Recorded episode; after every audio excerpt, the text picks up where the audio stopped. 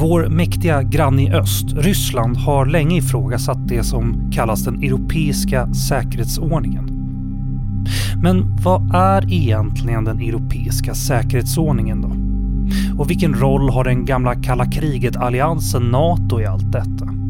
Och hur ser framtiden egentligen ut för den europeiska säkerheten?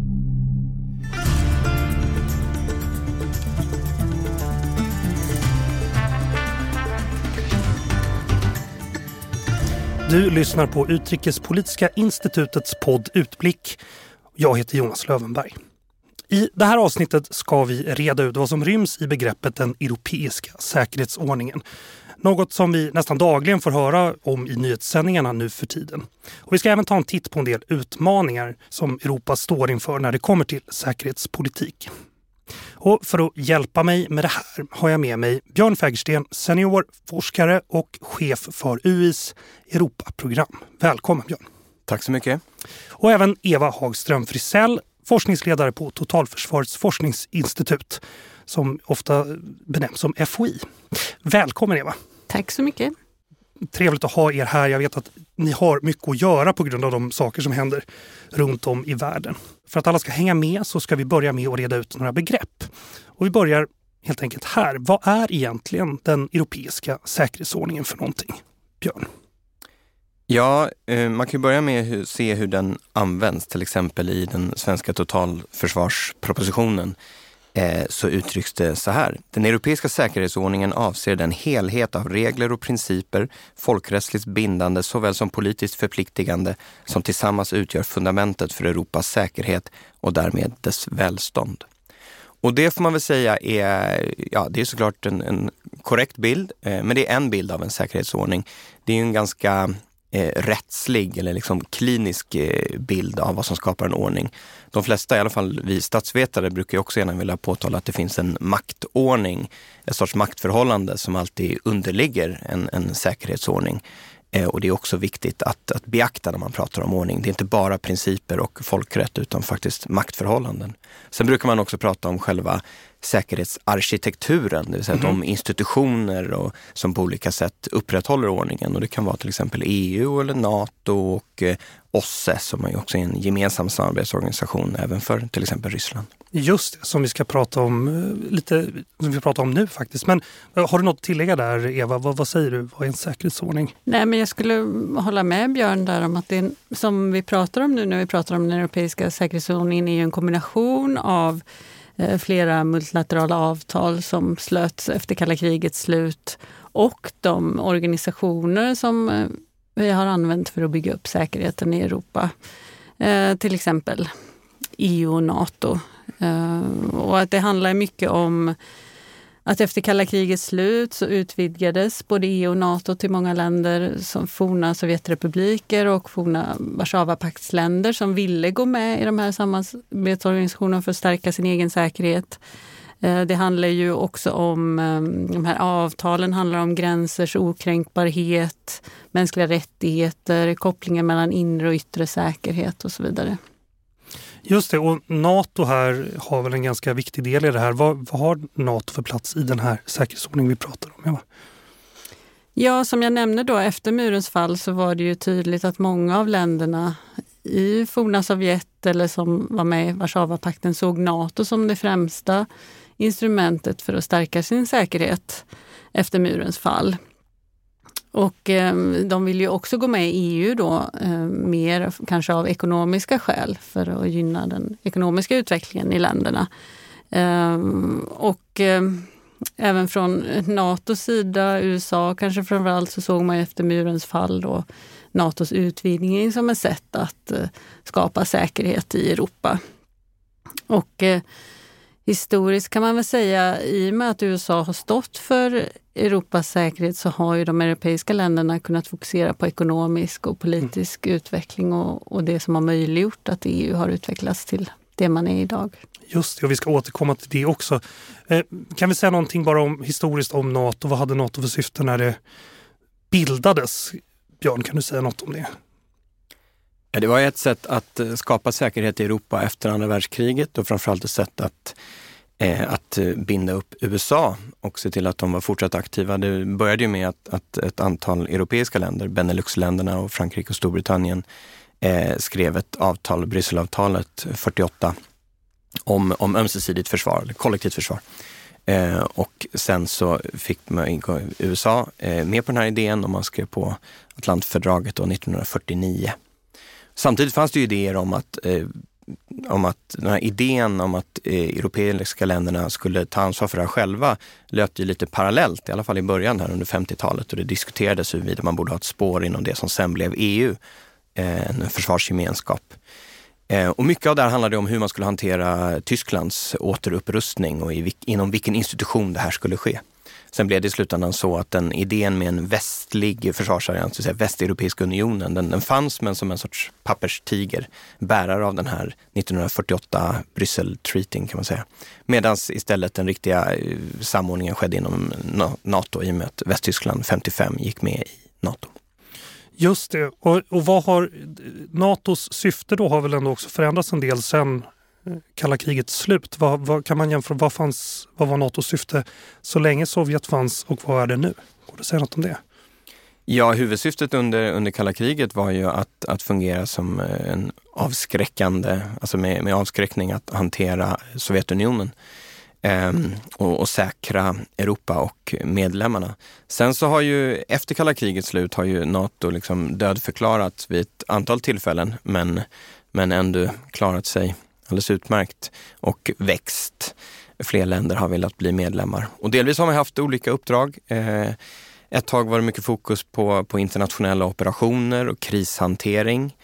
Ehm, från ett amerikanskt perspektiv har man gärna velat bredda liksom, syftet med Nato, eh, framförallt i ett takt när man inte kände sig särskilt oroad över säkerheten i Europa. Man har då talat om eh, under ett tag en parollen Global NATO och man ville engagera Nato i ja, Sydamerika och flera olika regioner. Eh, nu är väl den liksom, eh, frågan om Nato helt ska återgå till sin liksom, traditionella avskräckande funktion i Europa eller om det också går att hitta en roll för Nato i liksom, stormaktsrivaliteten mellan USA och Kina. Men man får säga att med de senaste veckornas händelser så känns det som att Nato allt tydligare blir blir kvar i sin europeiska roll. Skulle jag gissa i alla fall. Ja, just det. Kan, kan vi, Eva, skulle vi kunna säga något om, om strukturen i Nato? Vem är det som bestämmer? Vad, säg något om hur det funkar. Vilka är det som är med och varför? Det var sju frågor, ursäkta. Ta, ta en i taget.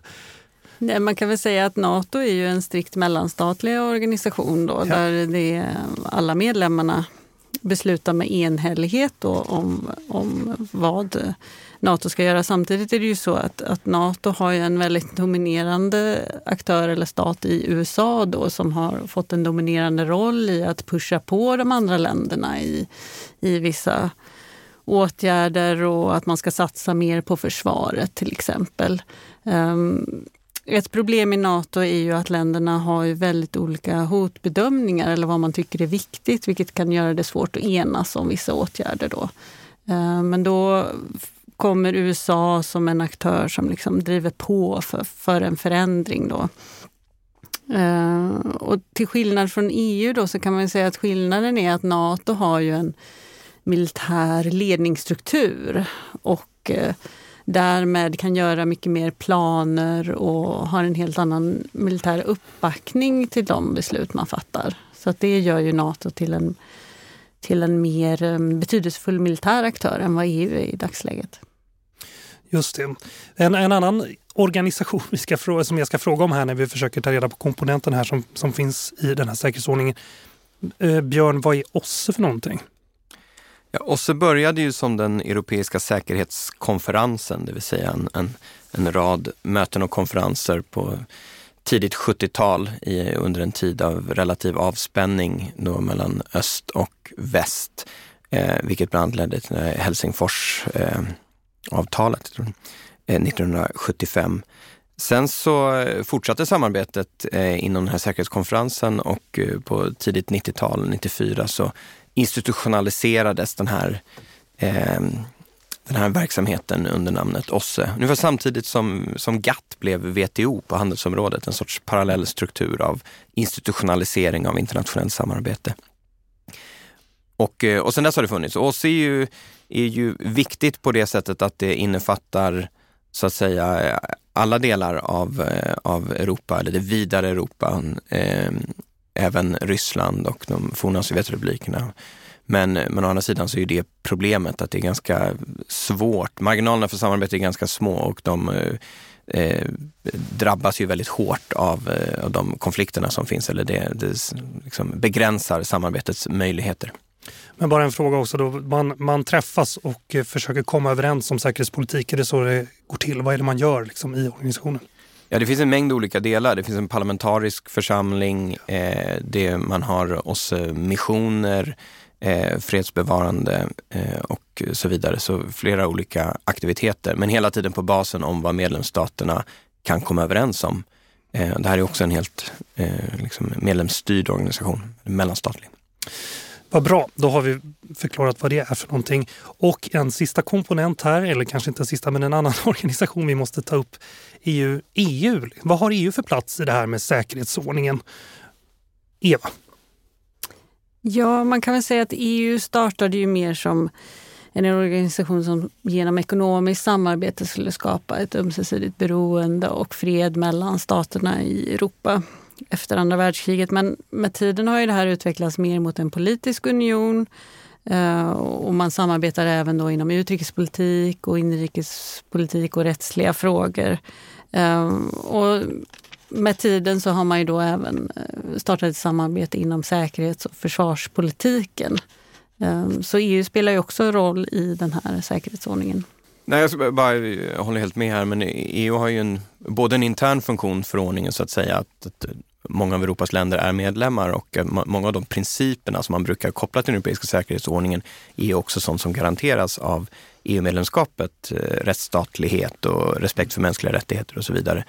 Eh, så, så, EU har en funktion i att se till att de här efterlevs även eh, inom EU. Sen har EU en extern eh, funktion, till exempel så det som vi ser just nu, sanktionsinstrument och olika former av mer avskräckning gentemot till exempel Ryssland, vilket gör att vi förhoppningsvis kan, kan få dem att i alla fall till viss del leva upp till de här principerna.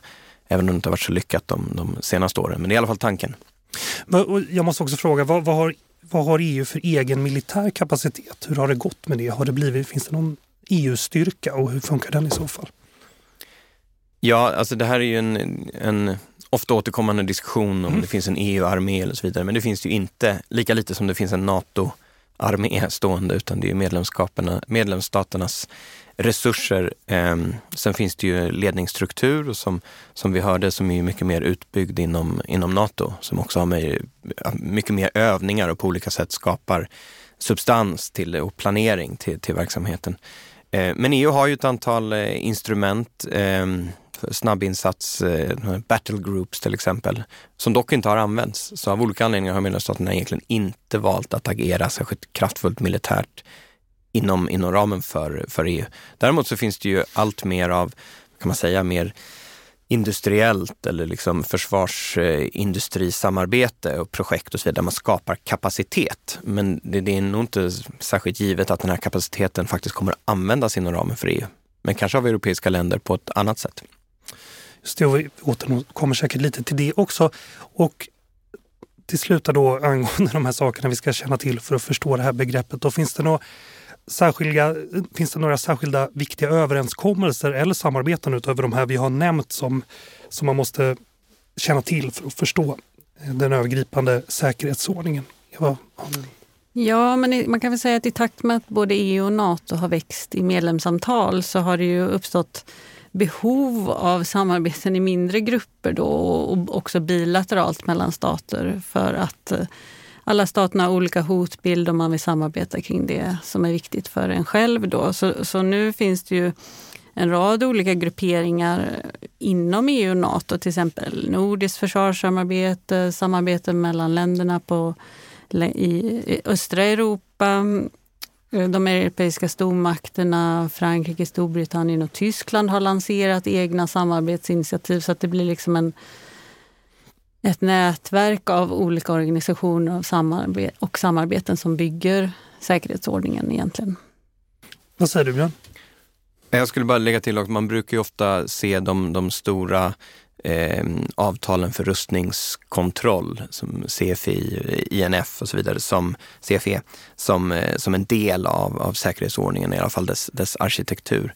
Men sen tycker jag, jag håller helt med här med, med det, liksom det man brukar kalla det minilaterala samarbetet mellan ett, ett litet antal stater eh, är, är en viktig komponent. Men en, en, en grundläggande frågeställning är att har vi en gemensam säkerhetsordning ens idag i Europa? Mm. Är det, ett, är det ett, liksom ett konstruktivt begrepp? Ja, om man, om man tittar väldigt mycket på till exempel OSSE, då kan man säga att jo, nej, men alla, är ju med, alla relevanta aktörer är ju medlemmar, så vi har en säkerhetsordning, men vissa bryter mot den. Ett annat sätt att se det är ju att vi kanske inte har längre en gemensam säkerhetsordning, utan vi har ett, ett starkt västligt samarbete både inom EU, Nato, de här små grupperingarna och så vidare. Och det är där koordinering och samsyn och gemensamma principer faktiskt finns. Men till exempel Ryssland är inte på något vettigt sätt en del av vår säkerhetsordning längre. Okej, nu har vi sagt något om beståndsdelarna här.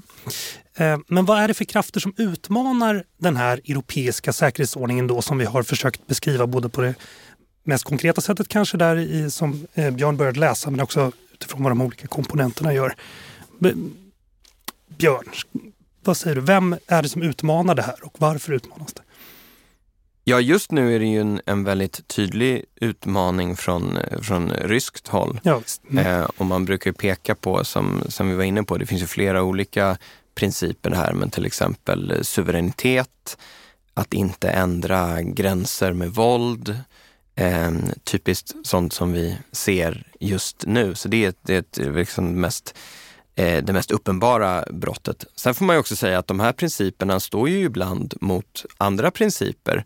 Um, och vill man gå tillbaka så kan man ju se, och det är förvisso någonting som också framhålls av Ryssland, men till exempel Kosovo-fallet eh, där, där man gick in men det då motiverades av ett, eh, att man hade ett ansvar att stoppa brott mot mänskliga rättigheter eh, och så vidare. Så det finns ju flera principer att, att beakta här. Skillnaden... Förlåt, du menar när NATO bombade? Ja, ja. precis. Mm. Men skillnaden då var ju att det fanns eh, väldigt väl belagda brott mot mänskliga rättigheter och de var belagda av av, eh, av eh, liksom, nyhetsbyråer och, och andra mer eh, aktörer med legitimitet än vad vi har sett de senaste dagarnas försök från ryskt håll att, att peka på motsvarande problematik eh, i, i Ukrainas regioner som de inte har kontroll över.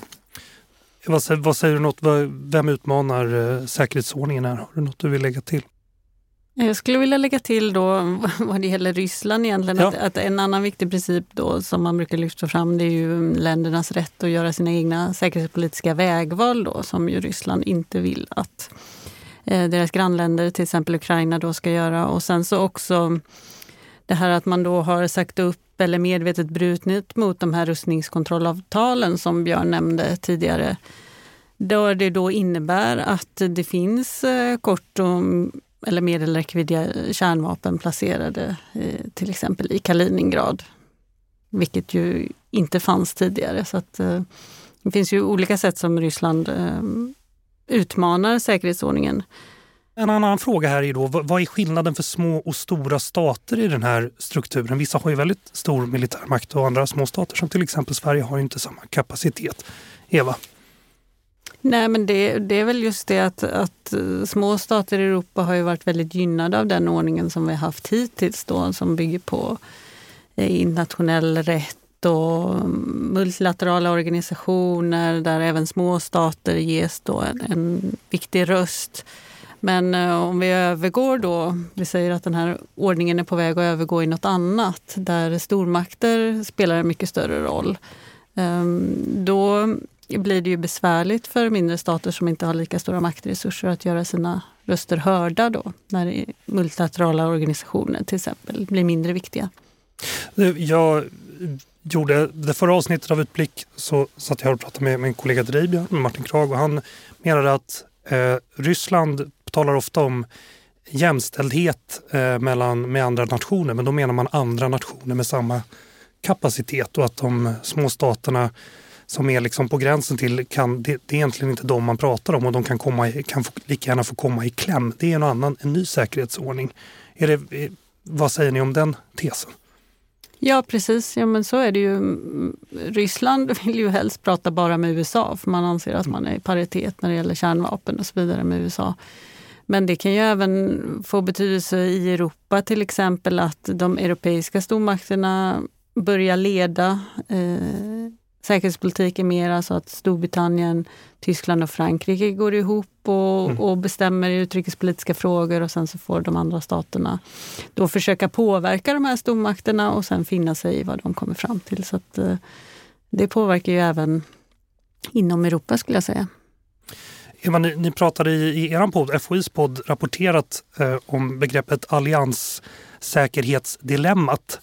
Och, eh, kan du förklara det för våra lyssnare också? Vad spelar det någon roll i det här, i det här sammanhanget vi pratar om?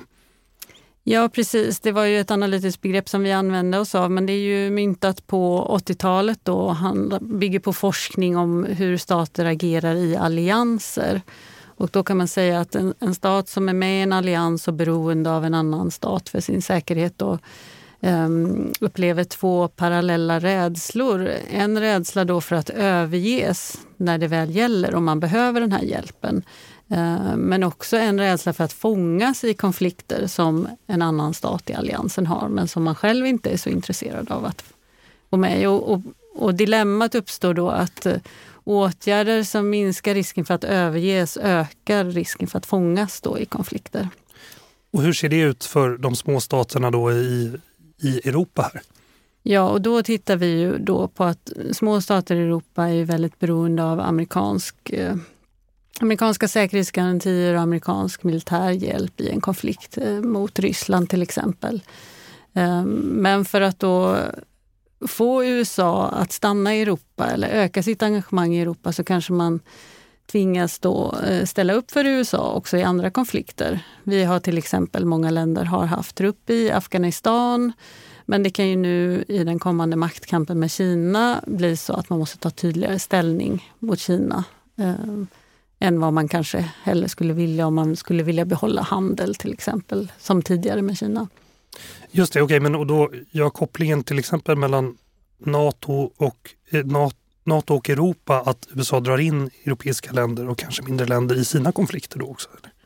Precis, men, men just nu så skulle jag säga att det är mer tvärtom, att det är europeiska länder som, som vill att USA ska fortsätta vara engagerade i Europa. För det ser vi ju nu i den här um, konflikten med Ryssland, att, att det är ju USA som i ryska ögon är en betydelsefull aktör och som man vill prata med. Just det. Björn, vill du säga något om det? Nej, bara precis. Jag håller med om det sista. Att det är, Bidens strategi var ju någonstans att parkera Ryssland för att kunna fokusera på, på Kina, som jag tror man uttryckte det. Och nu har Ryssland visat sig vara väldigt svårt att parkera i någon lugn, stabil eh, situation. Och eh, de blir uppbundna här i Europa på förmodligen ganska lång sikt. Just det, jag har en fråga om det sen också. Vi återkommer till det. Eh, men jag ska fråga dig också Björn, finns det, några, finns det några sprickor i Europa som påverkar vår förmåga att försvara oss och samarbeta kring säkerhet? Vi, jag menar, vi har ju nyligen ett Brexit och vi har haft rörelser i flera länder som vill lämna olika samarbeten i Europa och sådär. Ja, det finns det ju såklart. Jag vet inte om sprickor egentligen är... Det kanske är att ta i. Men jag menar, det, ja. det är ju en stor mängd olika länder eh, med olika system och traditioner. Så det är klart att det inte det går inte att jämföra med en regelrätt federation eh, eller ett enskilt lands utrikes och säkerhetspolitik. Men det finns ju ett antal, jag menar, vi har väldigt olika strategiska kultur som man brukar prata om, det vill säga en tradition, historik, vilja att använda i grunden militärt våld för att uppnå politiska mål. Och det ser väldigt, den, den traditionen ser väldigt olika ut i olika delar av Europa. Det finns, som jag var inne tidigare på, en väldigt olika hotbilder. Um, nu tycker jag att just i förhållande till Ryssland att man kanske ser en viss konvergens de, de senaste åren där fler europeiska länder ändå ser Ryssland och dess agerande som ett hot. Eh, det skiljer fortfarande en del i huruvida man på grund av det är beredd att ta på sig kostnader. Tittar man på, på liksom undersökningar över hur villiga man är att faktiskt betala någonting för att eh, agera gentemot det här hotet så är det fortfarande ganska olika. Sverige är ett av de länderna där, där viljan är relativt hög.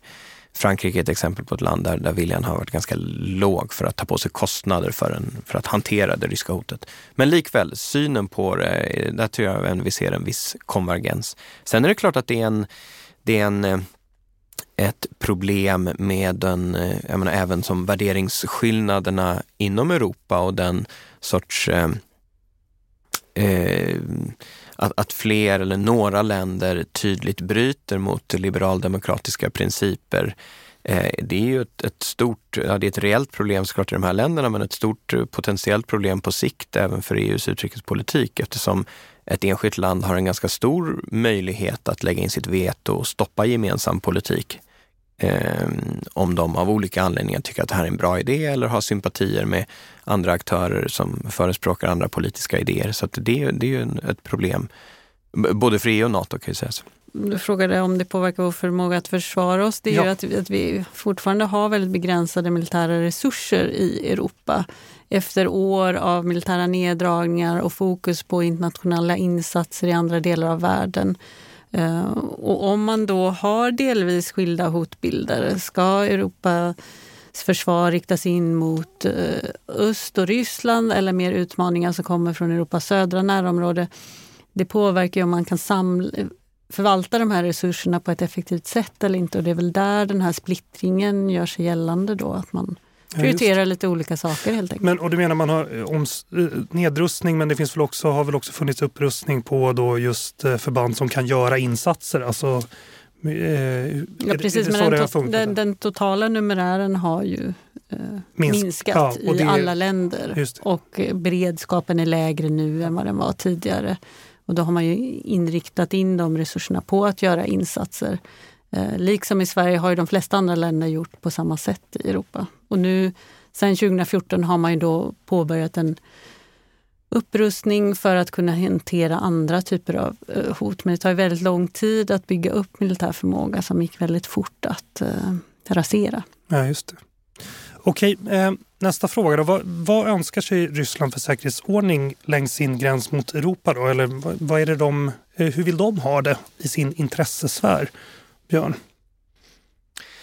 Ja, eh, svårt att säga tycker jag. Nu är jag ingen Rysslandsforskare heller, men, men målet verkar ju uppenbarligen vara just nu att eh, ja, dels ha kontroll över, över Ukraina och dess politik eh, och dess allmänna orientering och försöka hindra ett, ett, eh, en, full, en fullständig integration inte i någon sorts västlig gemenskap.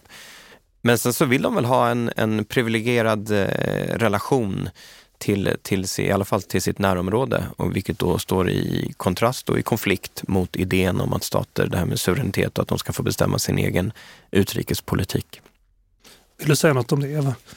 Ja, man kan säga de här ryska kraven som man la fram då i slutet på december så, så pratar man ju då eh, dels om att det ska vara ett stopp för ytterligare NATO-utvidgning och NATOs militära verksamhet ska egentligen dra sig tillbaka till 1997 års situation. Det vill säga NATO ska inte ha så mycket styrkor i de nya medlemsländerna i Öst och Centraleuropa och det ska begränsas övningsverksamhet där och så vidare. Så att, det är väldigt långtgående krav eh, som man har på eh, säkerhetsordningen. Och det är också mycket det här med begrepp, om man använder om, om västvärlden pratar mycket om självbestämmande och länders rätt att göra säkerhetspolitiska val, så talar ju Ryssland om odelbar säkerhet, att man inte ska få främja sin egen säkerhet på någon annans bekostnad. Men, men det blir väldigt mycket en tolkningsfråga vad som, eh, vilka åtgärder som, som främjar eller hotar ens egen säkerhet så att säga.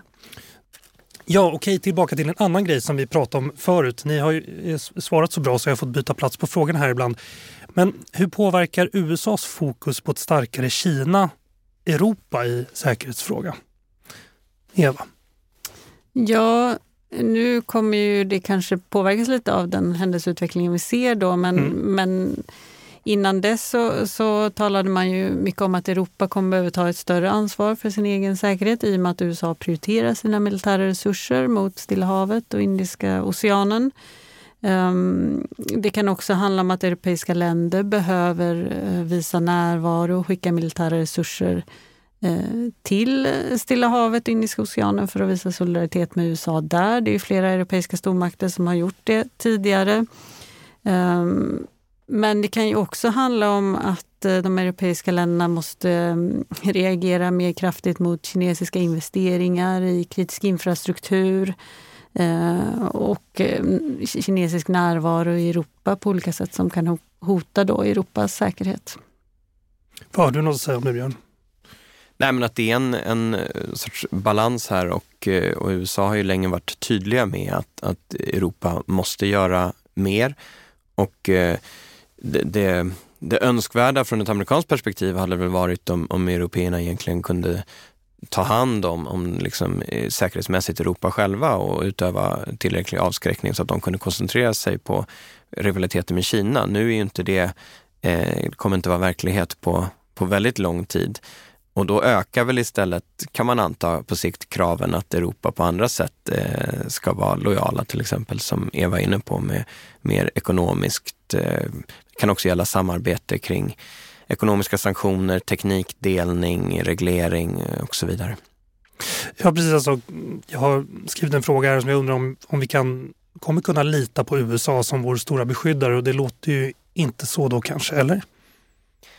Jag vet inte vem man kan lita på eh, Nej, i internationell politik, Nej. men eh, det är klart att det fanns en, en befogad oro under jag ska först säga att en lång rad amerikanska presidenter har, har varit tydliga med att Europa måste göra mer. Så mm. det var ju ingenting som, som Trump uppfann. Men, men sättet som Trump förhöll sig till europeisk säkerhet och till NATO var ju med, med fog eh, liksom oroväckande och kopplade också eh, säkerheten till en sorts eh, transaktionell logik. Att eh, eh, huruvida man behöver hjälp eller huruvida man får hjälp kommer att eh, bedömas utifrån vad man har liksom stoppat in i systemet. En sån sorts ja, transaktionell logik som har varit ganska främmande tidigare.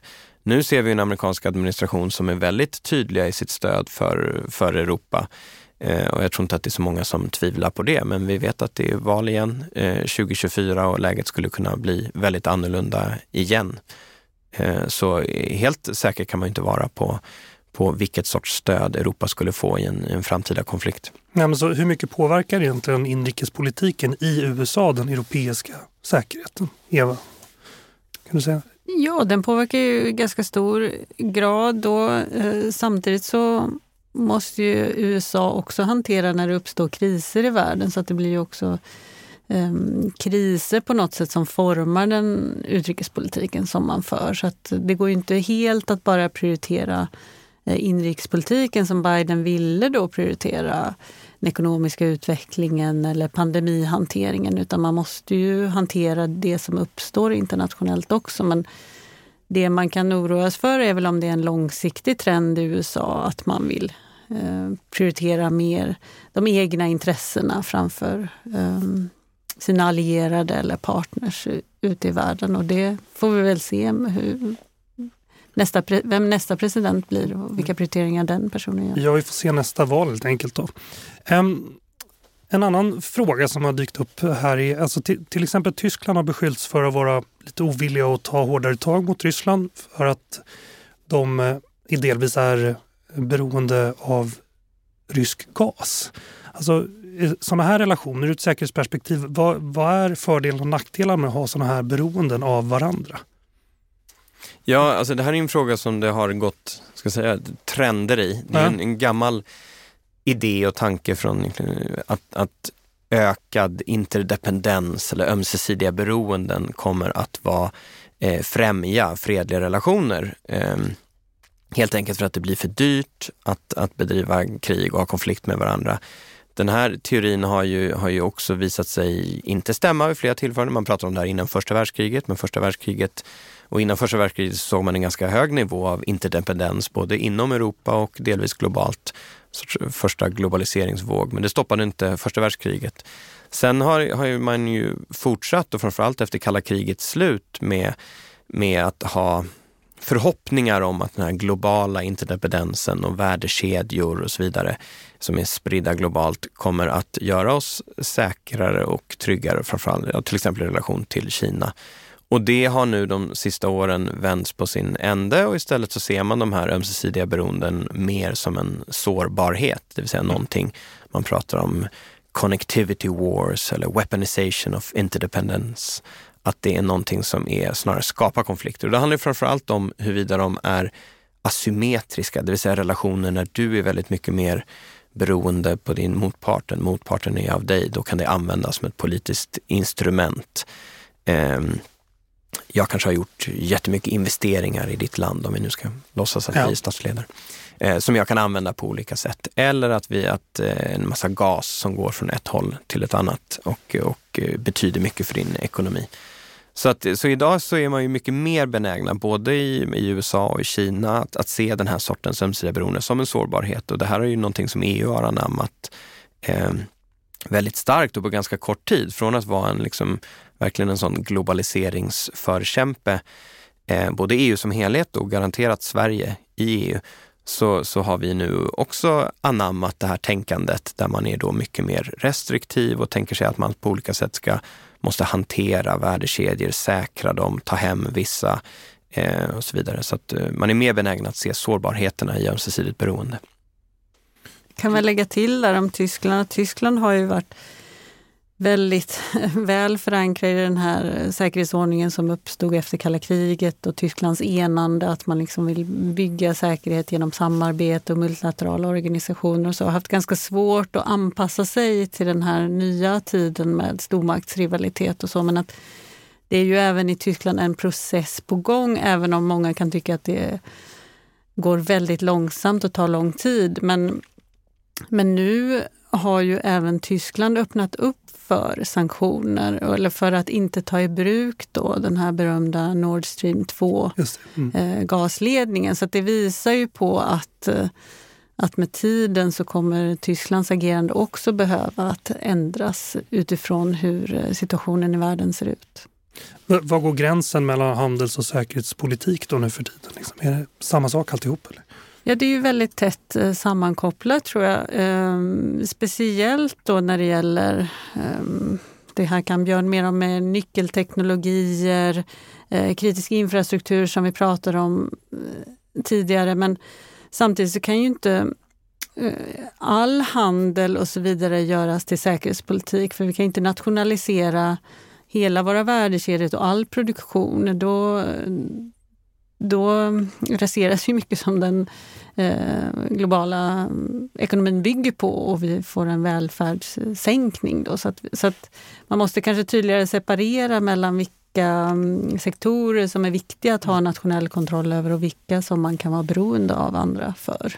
Just det. Vill du säga något om det Björn? Nej, men jag håller med om att gränserna ja, den är kanske otydlig eller flyttas hela tiden och just nu flyttas den till ska säga, säkerhetspolitikens favör. Det vill säga att den överlappningen sker i bemärkelsen att mer och mer blir säkerhetspolitik. Och det finns ju en logik i det, men det finns ju också som sagt en fara och det är kanske ingen slump att det till, till mångt och mycket de länderna som även tidigare gärna såg en, en viss protektionism och en ganska stor, hög grad av statligt ingripande på marknaden som, som nu är ja, propagerar för mer av ska säga, strategisk autonomi även på det ekonomiska området, men med mer säkerhetspolitiska motiv. Så jag tror från ett, kanske från ett svenskt perspektiv så är man inte alltid övertygad om att det här bara handlar om säkerhet. Men vi har också sett våra egna frågor. Vi hade nu senast här i veckan nu med uppköp på Arlanda av ny teknologi och det väckte befogade frågor. Så det här är någonting som, som vi har tagit till oss också. Vi har ett nytt system eh, nu för, för granskning av direktinvesteringar och eh, det diskuteras nu ytterligare åtgärder inom EU när det gäller exportkontroll och så vidare. Så, så vi ser ju mer av politisk och säkerhetspolitisk inblandning i, i, på, på marknaden. Och det gäller både internt, tittar man på EUs industripolitik idag så är den väldigt färgad av säkerhetspolitiska eh, motiv och resonemang, sättet man pratar om halvledare och, och, så vidare. Men även i den externa politiken, det är EUs nya stödprogram för att bygga igen konnektivitet, ett sånt populärt ord, Global Gateway, eh, både, ja, kanske primärt mot Afrika men även eh, öster. Det ses ju som ett sorts det är inte bara en renodlad handelspolitik utan ses ju som ett geopolitiskt svar någonstans, framförallt på Kinas ambitioner inom sitt Belt and Road Initiative. Så att både internt och externt så, så har EU släppt in allt mer av säkerhetspolitiskt tänkande inom traditionellt ganska marknadsdrivna områden. Spännande. Det låter som något vi borde återkomma till också. Nu ska vi titta lite framåt tänkte jag. Om vi börjar så här. Vad, vad behöver vi eller vad behöver Europa göra för att bygga en stark europeisk säkerhetsordning då, om den nu svajar lite vid det här laget? Björn? Ja, en, en aspekt är ju såklart att, eh, att investera i ordningen och, och dess olika komponenter. Och det handlar ju om, eh, som, som jag, för jag tolkar och förstår egentligen säkerhetsordning så måste det finnas en, en maktbas någonstans under den som, som är till ens fördel. Att man, man måste vara beredd att betala för den och, och stå upp för ordningen, inte bara retoriskt. Så det handlar om att faktiskt fler länder förmodligen har anledning att stärka sina försvar, men, men även att, att se till vad man kan göra gemensamt, både inom ramen för Nato och, och EU. Men det handlar också om att, att skapa legitimitet för, för ordningen.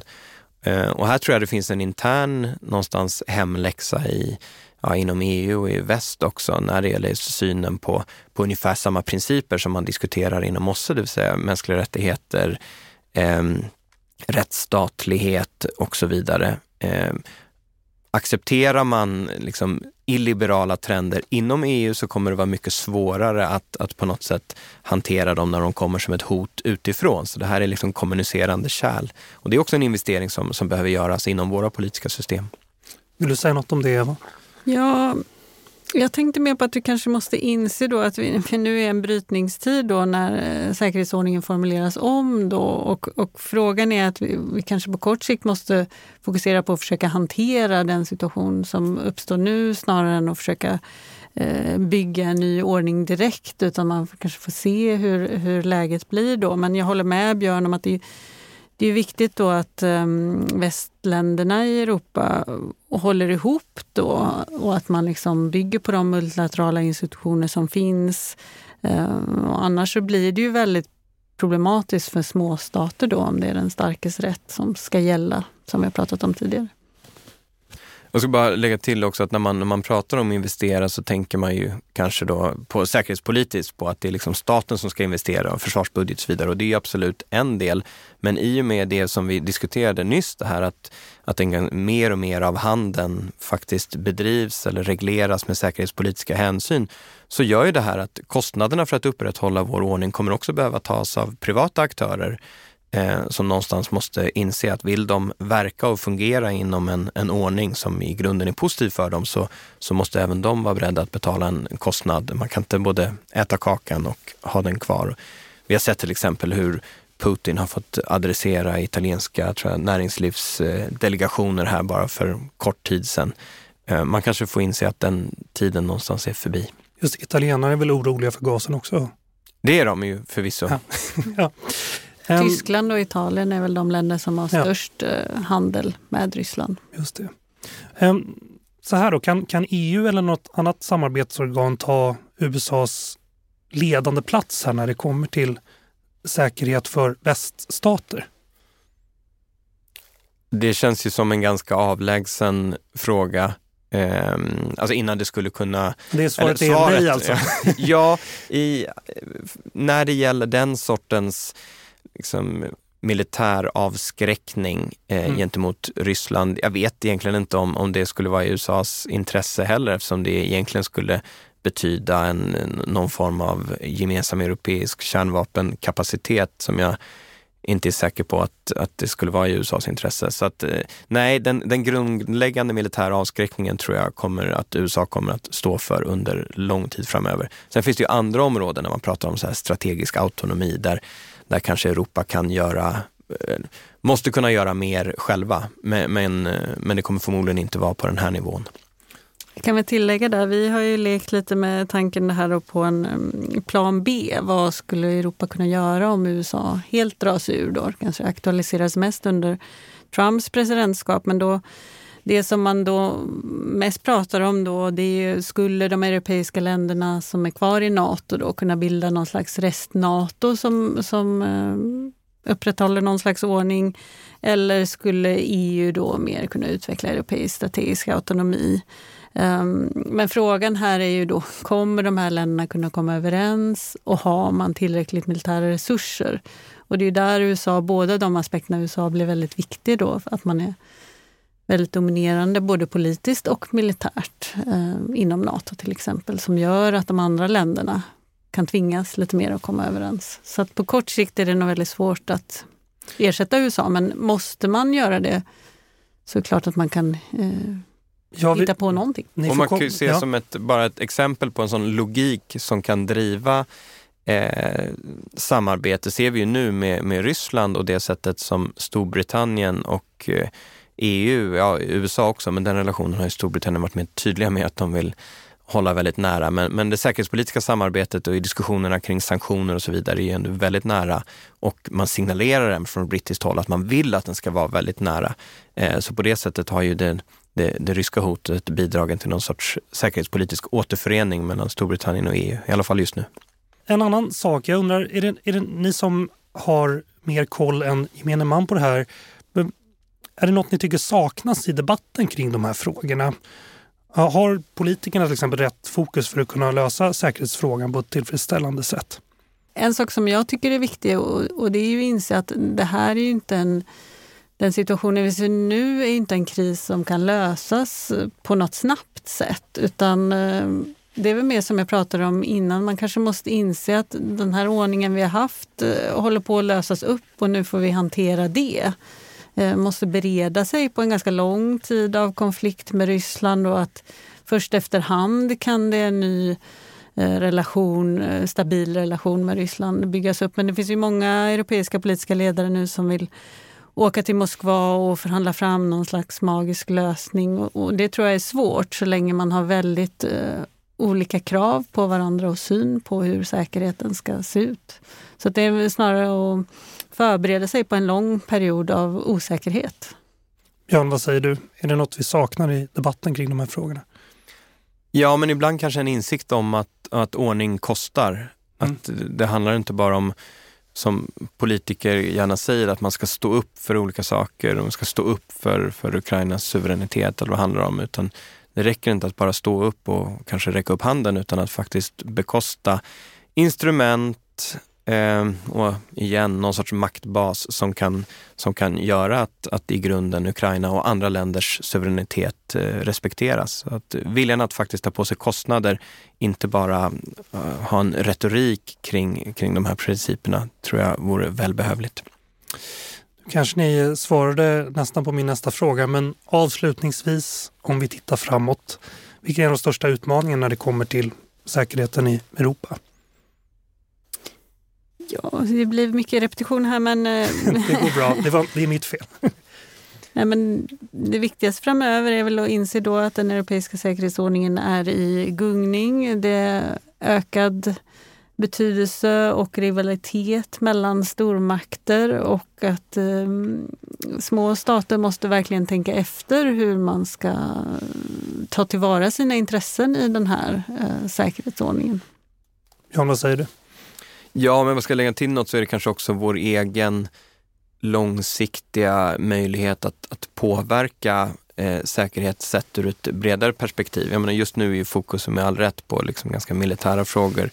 Men eh, vi har varit inne på till exempel det här med högteknologi och innovation och så vidare. Att på lång sikt, om Europa i form av väst här inte kommer att vara en en innovativ och särskilt relevant aktör eh, på, på nya teknikområden till exempel så kommer vi ha sämre möjligheter att dels ha ett globalt inflytande men även påverka säkerhet och vår, vår situation här i Europa. Björn Fägersten, senior forskare och chef för UIs Europaprogram. Eva Hagström Frisell, forskningsledare på Totalförsvarets forskningsinstitut. Tack för att ni kom. Tack så mycket. Tack för att vi fick komma. Du har lyssnat på Utrikespolitiska institutets podd Utblick. Om du är intresserad av UIs forskning och omvärldsanalys tycker jag du ska titta in på ui.se. Och är du intresserad av FOI håller på med, kolla in foi.se och lyssna på deras podd Rapporterat. Vår vignett har komponerats av Friden Frid. Tekniker för det här avsnittet var Kristoffer Fabes. Jag heter Jonas Lövenberg. På återhörande.